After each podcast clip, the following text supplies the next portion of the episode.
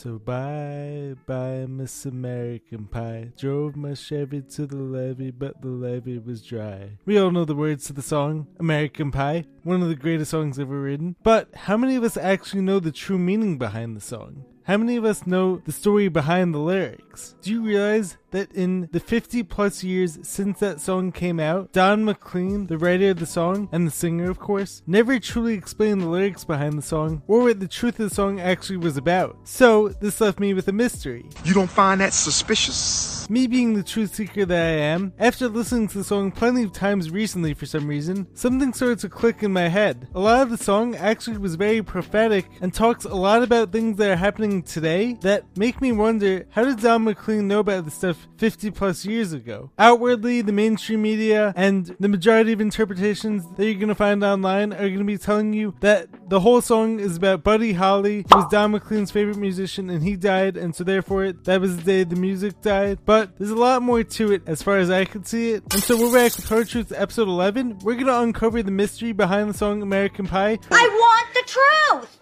The truth? You want the truth? I want the truth! You can't handle the truth! Because after doing tons of research myself and after trying to decode some of the lyrics myself, I also found a very interesting interpretation online. Putting the photo out there on the line. Is it online? Yeah. Don't even ask me how I found it. I just like stumbled upon it, and like this was like actually the the first interpretation. I actually agree with most of what's being said in here, and also like interestingly enough, like I actually was recently reading this book, which I'm still not finished with yet, but like weird scenes inside the canyon having to do with a lot of the music that was going on in the 60s right before the song came out. So, can you guys handle the truth about the song American Pie and the hidden meaning underneath it all? Let's get to the video now.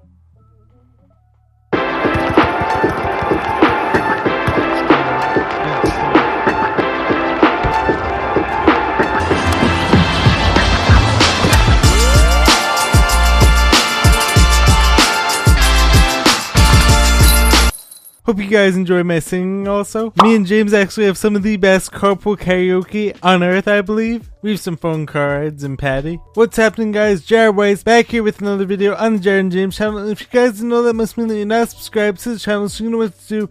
Hit that subscribe button, be sure to drop a like, leave a comment, let me know what you guys think of this video. Follow me on every platform I post regularly everywhere. Check me out wherever you guys listen to content. I'm there.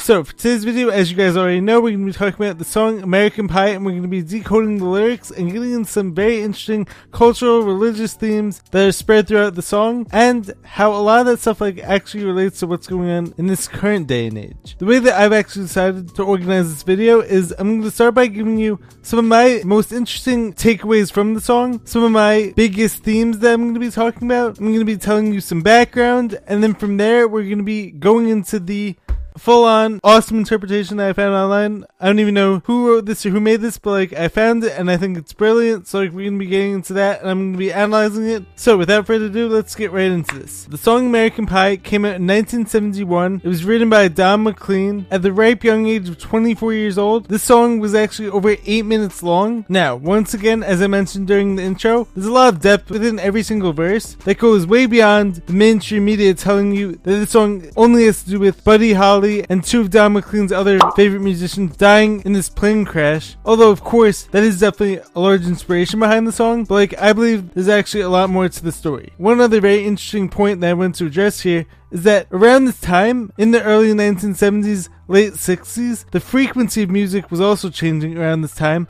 And so, for many, many years, music was actually played at a certain frequency, which was actually known as the healing frequency. The frequency of music was changed from 432 hertz, which was known as a healing frequency, to 440 hertz in the 1950s, I believe. But like, I was digging a bit deeper into this, and like, I actually found out that the change didn't really fully take place until the 1970s, which is very interesting considering that the song was made in 1971. So, could this idea of the music dying, Satan taking over the music industry, could this have been referencing this idea of the healing frequencies of music being changed to these more dark frequencies. And actually, just doing a quick Google search will actually tell you that in Nazi Germany, the Minister of Propaganda, Joseph Goebbels, ordered in 1939 to replace all tuning forks to 440 Hz. For that period, instruments were tuned 8 Hz lower to 432 Hz. So, could this have been a purposeful degradation of natural sounds and natural healing powers of music? That makes sense to me. Could be. And most people online are going to call you crazy conspiracy theorists for even addressing that, but like, there's definitely a lot of truth behind it, if you ask me. As there are behind just about every conspiracy which ends up coming true, if you actually do your research and think for yourself and think critically rather than just trusting. I love that people going, what are you, a conspiracy spirit?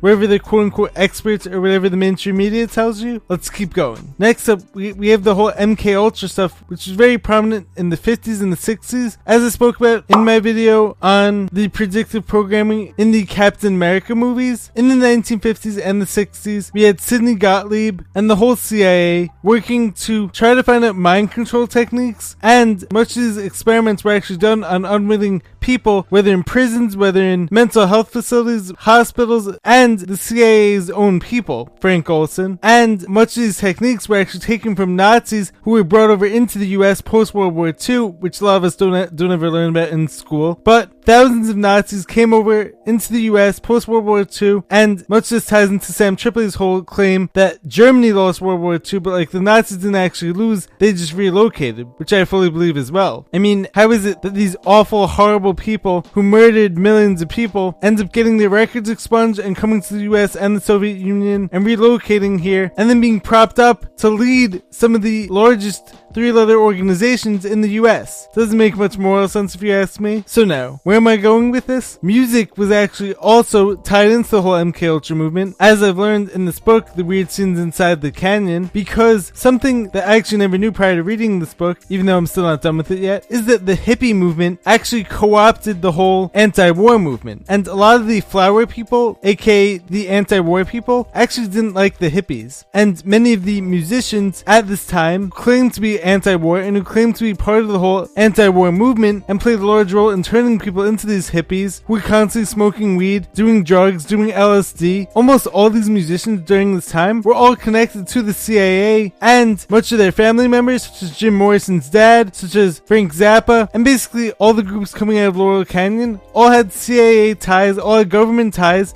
I mean, Jim Morrison's dad was actually responsible for the Gulf of Tonkin incident, which never actually happened, but he was actually behind the whole reason why we got into the whole Vietnam War. But like his son Jim Morrison is claiming to be anti-war and claiming to be part of this whole peace movement, makes you wonder, doesn't it?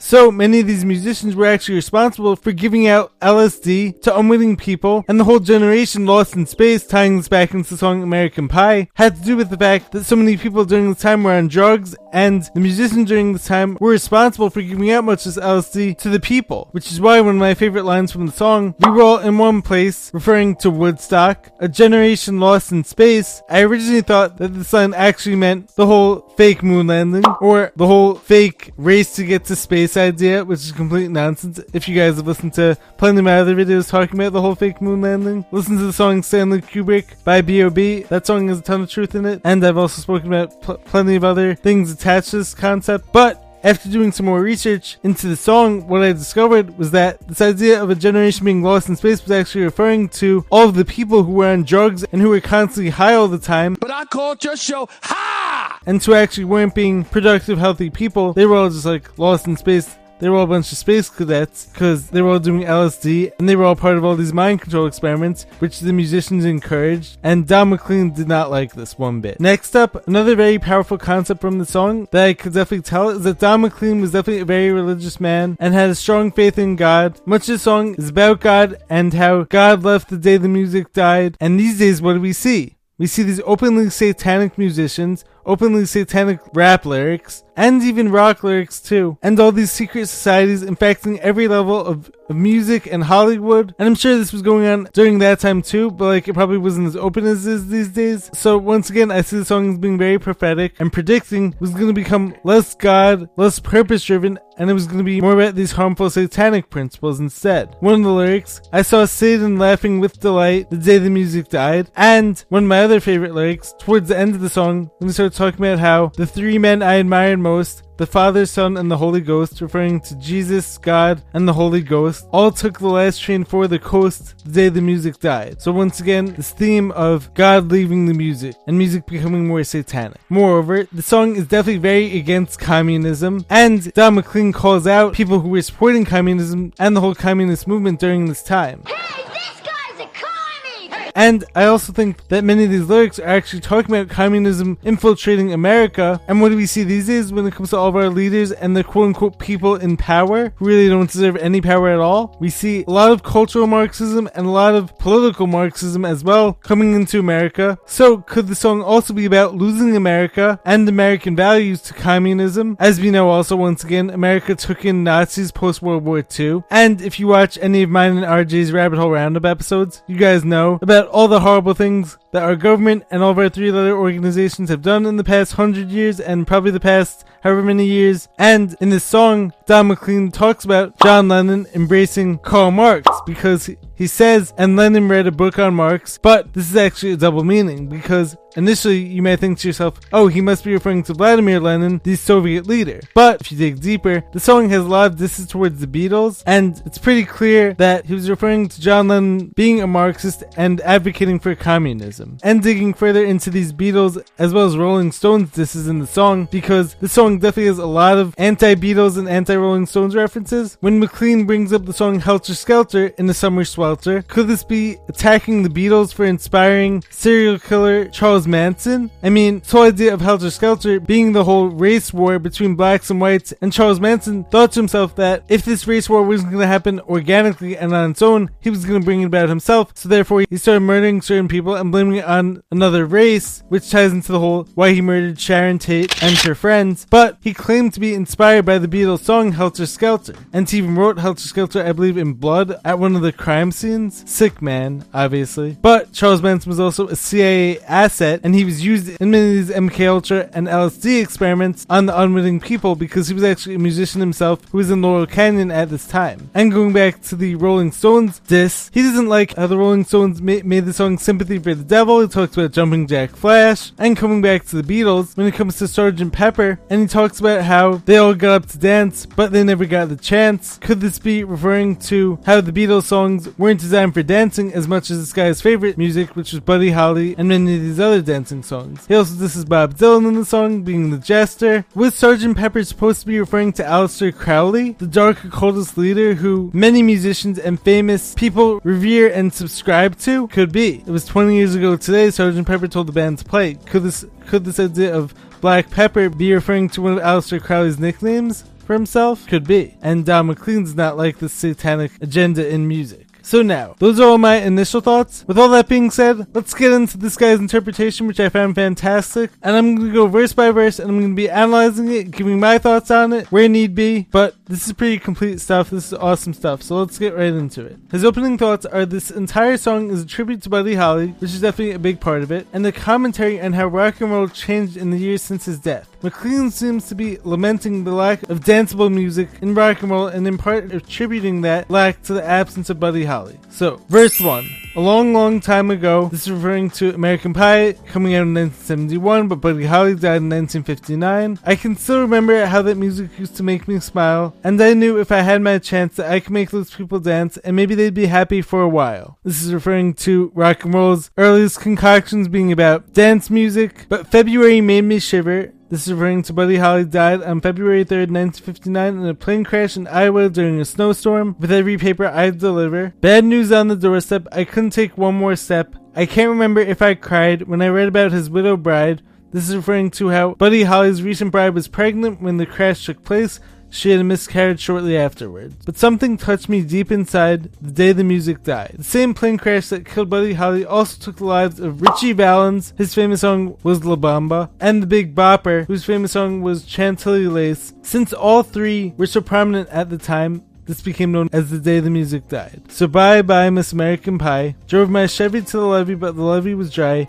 Them good old boys were drinking whiskey and rye, singing "This'll be the day that I die. This'll be the day that I die." And this is actually referring to one of Buddy Holly's biggest hits, which was actually "That'll Be the Day." And the chorus actually has the line "That'll be the day that I die." Verse two: Did you write the Book of Love? The Book of Love by the Monotones hit in 1958. And do you have faith in God above? if the Bible tells you so. In 1955, Don Cornell did a song entitled The Bible Tells Me So. Rick Schubert pointed this out and mentioned that he hadn't heard the song, so it was kind of difficult to tell if this was what McLean was referencing. There's also an old Sunday school song which goes, Jesus loves me, this I know, for the Bible tells me so. Or, I was actually thinking, Could this also be referring to the fact a lot of people actually claim to be religious and look to the Bible, but don't actually have strong faith in God and don't actually realize all of God's blessings that are all around us. And so, like for instance, a lot of people will be going to church or going to temple every weekend, but then during the week they'll be doing all these unrighteous acts that are actually ungodly and ungodlike. Debauchery! Debauchery! I think this could have been a reference to that as well. Now, do you believe in rock and roll? The Lovin' Spoonful had a hit in 1965 with John Sebastian. Do you believe in magic? The song has the lines, Do you believe in magic? It's like trying to tell a stranger about rock and roll. Can music save your mortal soul? And can you teach me how to dance real slow? Dancing slow was an important part of early rock and roll dance events, but declined in importance through the 60s as things like psychedelia and the 10 minute guitar solo gained prominence. So, as I actually learned in the book on Laurel Canyon, in the 1960s, a lot of music was featured around these crazy dancers who called themselves the Freaks, and they were all essentially tripping out on LSD. And once again, the 60s, as they went on, more and more people start, started taking LSD and getting high all the time, and this took away from much of the dance music that was happening prior to this. Well, I know you're in love with him because I saw you dancing in the gym. Once again, back then, dancing was an expression of love and carried a connotation of commitment. Dance partners were not so readily exchanged as they would be later. You both kicked off your shoes. Man, I dig blues, rhythm, and blues. Some history, before the popularity of rock and roll music, like much else in the US, was highly segregated. The popular music of black performers for largely black audiences was called first race music, later softened to rhythm and blues. Interesting. I actually never knew that. In the early 50s, as they were exposed to it through radio personalities such as Alan Freed, white teenagers began listening too. Starting around 1954, a number of songs from the rhythm and blues charts began appearing on the overall popular charts as well, but usually in cover versions by established white artists. To the white man! By 1955, some of the rhythm and blues artists like Fats Domino and Little Richard were, were able to get records on the overall pop charts. In 1956, Sun Records added elements of country and western to produce the kind of rock and roll tradition that produced Buddy Holly who was Don McLean's favorite musician. I was a lonely teenage buck with a pink carnation and a pickup truck. The song White Sport Coat and a Pink Carnation was a hit for Marty Robbins in 1957. That's what that was a reference to. But I knew that I was out of luck the day the music died. I started singing, you know the chorus. Verse 3. Now for 10 years we've been on our own. McLean was writing the song in the late 60s, about 10 years after the crash, and Moss grows fat on a Rolling Stone. Could this be the first diss to the Rolling Stones, or could there be other meaning behind this? Let's see. It's unclear who the Rolling Stone is supposed to be. It could be Bob Dylan, since Like a Rolling Stone 1965 was his first major hit. And since he was busy writing songs extolling the virtues of simple love, family, and contentment while staying at home, he didn't tour from, from 66 to 74 and raking in the royalties. Hmm. That's a very interesting point. So, like, if this guy wasn't touring during those eight or nine years, but he's making all this money, Moss grows fat on a Rolling Stone. And Moss is green too. So, money grows fat on a Rolling Stone.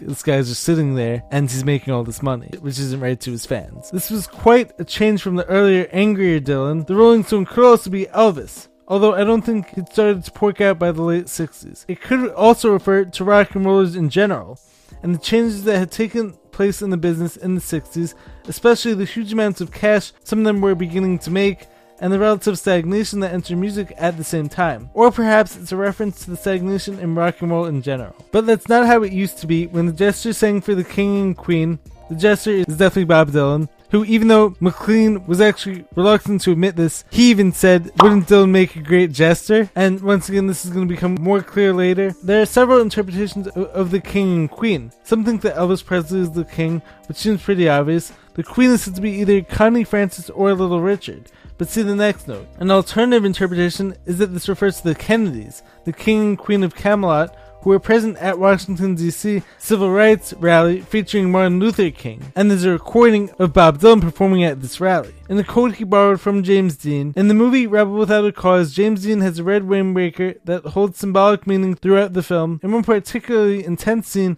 Dean lends his coat to a guy who is shot and killed. Dean's father arrives, sees the coat on the dead man, thinks it's Dean, and loses it. On the cover of the freewheeling Bob Dylan, Dylan is wearing just such as red windbreaker and is posed in a street scene similar to the one shown in a well-known picture of James Dean. Bob Dylan also played a command performance for the Queen and Prince consort of England. Moving on, and the voice that came from you and me. Bob Dylan's roots are in American folk music with people like Pete Seeger and Woody Guthrie. Folk music is by definition the music of the masses, hence the came from you and me. Owen, while the king was looking down, the jester stole his thorny crown. This is most likely in reference to Elvis's decline and Bob Dylan's ascendance. The thorny crown might be a reference to the price of fame. Dylan has said that he wanted to be as famous as Elvis, one of his early idols. The courtroom was adjourned, no verdict was returned. This could be the trial of the Chicago Seven. Here's one of my favorite lines, especially because of the double meaning in here. And while Lennon read a book on Marx, literally John Lennon reading about Karl Marx, figuratively, the introduction of radical politics into the music of the Beatles. The quartet practiced in the park.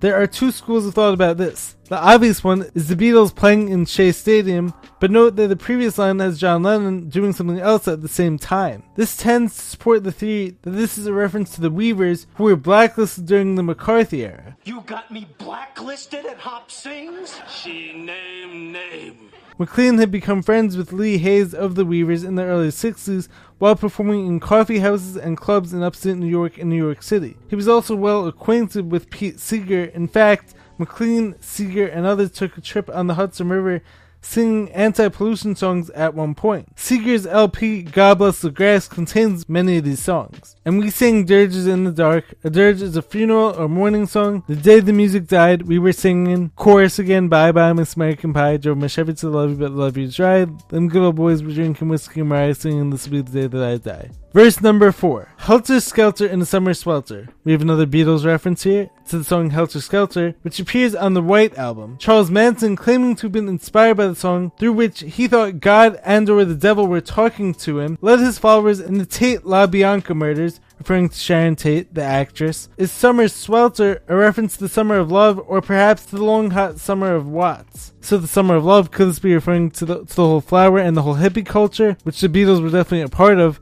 but were they actually on the right side of this stuff? I don't know. Especially seeing how Charles Manson was inspired by this. Once again, this is me claiming that like the Beatles were definitely at fault for this. I mean, Charles Manson was obviously crazy. As my brother, who's a huge Beatles fan and a Beatles historian, told me he doesn't believe that anything relating to the Beatles actually influenced Charles Manson, and his whole murdering spree was just basically a coincidence that he was tied into the Beatles. But it does beg some interesting questioning, especially considering how Charles Manson was tied in with many of the other musicians in Laurel Canyon during this time. Moving along, the birds flew flew off with the fallout shelter, eight miles high and falling fast. The Byrds, eight miles high, was on their late 1966 release, Fifth Dimension. It was one of the first records to be widely banned because of supposedly drug-oriented lyrics. The Byrds were also very tied into the whole Laurel Canyon culture, as I read about. It landed foul on the grass. One of the Byrds was busted for possession of marijuana. Stay off the weed. Now, this part, I've actually been wondering about this for a while now, because this whole part never really made much sense to me. But the players tried for a forward pass, obviously a football metaphor, but what is this referring to deeper? It could be the Rolling Stones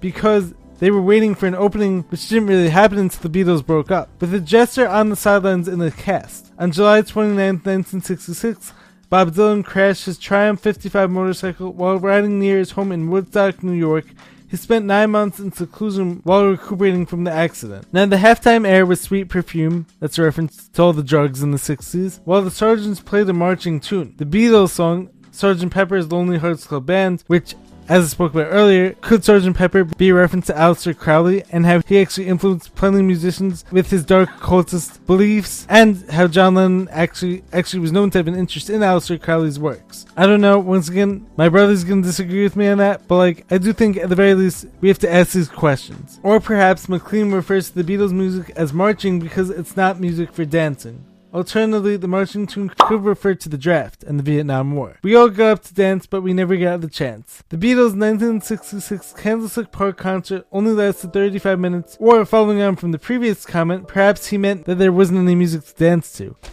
This guy Don McLean is not like the Beatles, it's pretty evident. Because the players tried to take the field, the marching band refused to yield. This could be a reference to the dominance of the Beatles on the rock and roll scene, for instance, the Beach Boys released Pet Sounds in 1966, an album which features some of the same sort of studio and electronic experimentation as Sgt. Pepper, but the album sold poorly because the Beatles release got most of the press. Some folks think this also refers to either the 1968 Democratic Convention or Kent State. This might also be a comment about how the, the dominance of the Beatles in the rock world led to more pop art music, leading in turn to a lack of traditional rock and roll. Or, once again, this could be referring to the draft once again, the government, the military industrial complex, refused to accede to the demands of the peace movement, which, as I spoke about earlier, the hippie movement and the peace movement were actually not connected originally, but when the CIA and all these mus- musicians who were connected to that all co-opted the whole peace movement and the anti-war movement, much of the stuff got mingled together, and a lot of the stuff ended up supporting the whole military industrial complex. And once again, when all these people were high on drugs during the 60s, were they actually thinking for themselves, or were they essentially under this MK Ultra mind control, which leads to giving consent to war and not even paying attention to what's really going on. Do you recall what was revealed the day the music died? We started singing chorus once again, and they were all in one place, Woodstock obviously. A generation lost in space. Some people think this is a reference to the US space program, which it might be, but this seems a bit too literal. Maybe this is a reference to the hippies who were sometimes known as the lost generation, partially because of their particularly acute alienation from their parents, and partially because their presumed preoccupation with drugs, as I spoke about earlier. It could also be a reference to the awful TV show Lost in Space, whose title was sometimes used as a synonym for someone who was rather high, but this guy keeps hoping that McLean had better taste. With no time left to start again, the Lost Generation spent too much time being stoned and had wasted their lives, or perhaps their preference for psychedelia had pushed rock and roll so far from Buddy Holly's music that it couldn't be retrieved at this point. So come on, Jack be nimble, Jack be quick. Probably a reference to Mick Jagger of the Rolling Stones' Jumpin' Jack Flash, which was released in May 1968. Jack Flash sat on a candlestick, the Rolling Stones Candlestick Park concert, possibly. Cause fire is the devil's only friend. It's possible that this is a reference to the Grateful Dead's Friends of the Devil. An alternative interpretation of the last four lines is that they may refer to Jack Kennedy and his quick decisions during the Cuban Missile Crisis. The candlestick slash fire referred to ICBMs and nuclear war. But I was actually just thinking, could this also be a reference to the Rolling Stones song Sympathy for the Devil. And fire is the devil's only friend, so could that be dissing the Rolling Stones? And so therefore like this is actually saying that darkness or fire is the devil's only friend, and so if the Rolling Stones have sympathy for the devil, then they're essentially this dark group. And as I watched them on the stage, my hands were clenched in fists of rage. No angel born in hell could break that Satan's spell. While playing a concert at the Altamont Speedway in 1968, the Stones appointed members of the Hells Angels to work security on the advice of the Grateful Dead. In the darkness near the front of the stage, a young man named Meredith Hunter was beaten and stabbed to death by the Angels. Public outcry that the song Sympathy for the Devil had somehow incited the violence caused the Stones to drop the song from the show for the next six years. This incident is chronicled in the documentary film Gimme Shelter. It's also possible that McLean views the Stones as being negatively inspired by virtue of sympathy for the devil due to his religious background, which ties into my belief on the last line. Their satanic majesty's request, and so on. I find this a bit puzzling since the early Stones recorded a lot of roots rock and roll, including Buddy Holly's Not Fade Away. The next line reads, and as the flames climbed high into the night to light the sacrificial rite, so this could be a reference to Jimi Hendrix burning his Stratocaster at the Monterey Pop Festival. It's also possible that this refers to the burial of Kennedy, but I'm not sure I buy this. For one thing, it doesn't fit chronologically, and for another, McLean seems more interested in music than politics. I actually disagree with that because based on a lot of these references, based on a lot of what I see going on these days, I think a lot of his references were actually to politics as well, and he was actually viewing politics through music. I saw Satan laughing with delight the day the music died. He was singing chorus once again. I met a girl who sang the blues. Janis Joplin, this is referring to, and I asked her for some happy news, but she just smiled and turned away. Janis died of an accidental heroin overdose on October 4th, 1970, which was shortly before the song was made. I went down to the Sacred Store where I had heard the music years before. There are two interpretations of this. The Sacred Store was Bill Graham's Fillmore East, one of the great rock and roll venues of all time. Alternatively, this refers to record stores and their long time then discontinued practice of allowing customers to preview records in the store. It could also refer to record stores as sacred because this is where one goes to get saved. See above lyric, can music save your mortal soul? But the man there said the music wouldn't play. Perhaps he means that nobody's interested in hearing Buddy Holly's music, or as above, the discontinuation of the in-store listening booths. And in the streets, the children screamed. This is referring to the flower children being beaten by police and National Guard troops, possibly. The lovers cried and the poets dreamed. The trend towards psychedelic music in the 60s, but not a word was spoken. The church bells all were broken. It could be that the broken bells are the dead musicians, neither can provide any more music. And this is another one of my favorite lines, as I mentioned earlier. And the three men I admire most, the Father, Son, and the Holy Ghost, this could be referring to what I believe is the Catholic aspects of the deity, considering how McLean had attended several Catholic schools, or this guy is thinking it could also be Holly, the Big Bopper, and Valens, or Hank Williams, Presley, and Holly, or JFK, Martin Luther King, and Bobby Kennedy. All interesting options. They caught the last train for the coast. I think this is this is referring to how God was leaving music in a lot of ways, and how music was becoming more and more satanic the day the music died. And they were singing chorus, end of song.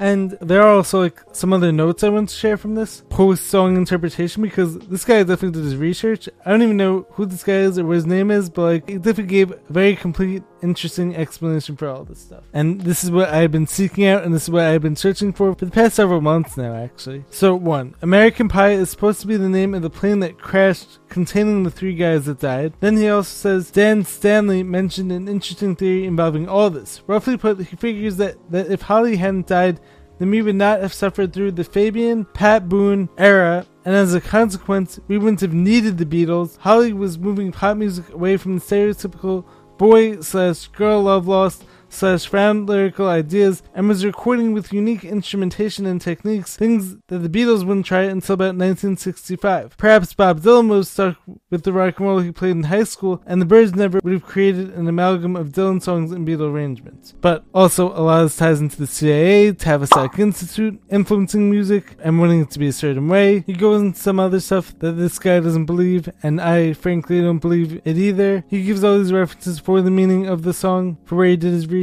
I just want to share these just to show you guys where much this research is coming from.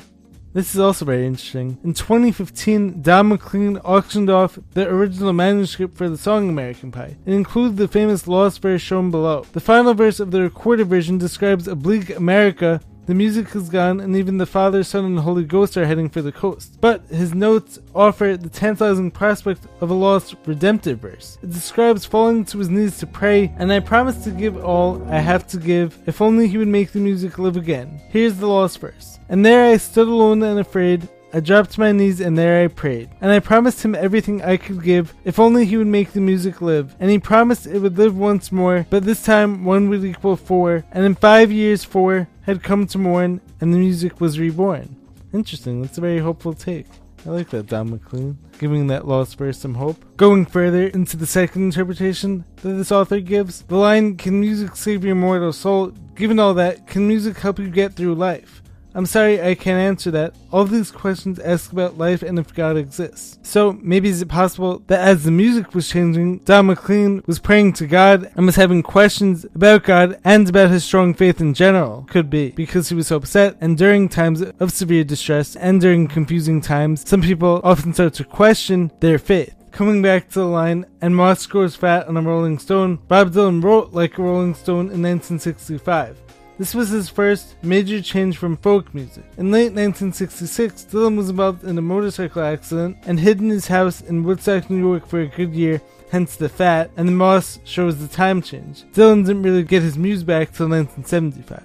Interesting. But that's not how it used to be. McLean liked Dylan as a folk singer in the early 60s more than his folk rock style in the mid 60s. Coming back to the line, the courtroom was adjourned, no verdict was returned. This is a very interesting interpretation. Could this be dealing with the Kennedy assassination? Lee Harvey Oswald was never convicted because he was murdered, and as many of us know by now, the CIA and the government was involved in the killing of Kennedy. So, is that why no verdict was returned? That's what I think. And while Lennon read a book on Marx, once again, I already spoke about this line, but could this be about the Beatles' music becoming more political? Songs like Revolution in 1968, which actually mentions Chairman Mao, were much different than Love Me Do in 1963. Many American adults thought the Beatles were bad for the American youth, especially after Lennon's remark in 1966 about Christianity. He said Christianity will go it will vanish and shrink. I needn't argue with that. I'm right and I will be proved right. We're more popular than Jesus now. I don't know which will go first, rock and roll or Christianity. This started anti-Beatles burnings and such. That's some wild stuff out there from John Lennon. There's a lot of stuff in here that I actually never knew about. Coming back to the line Helter Skelter in the Summer Swelter, the second interpretation reads,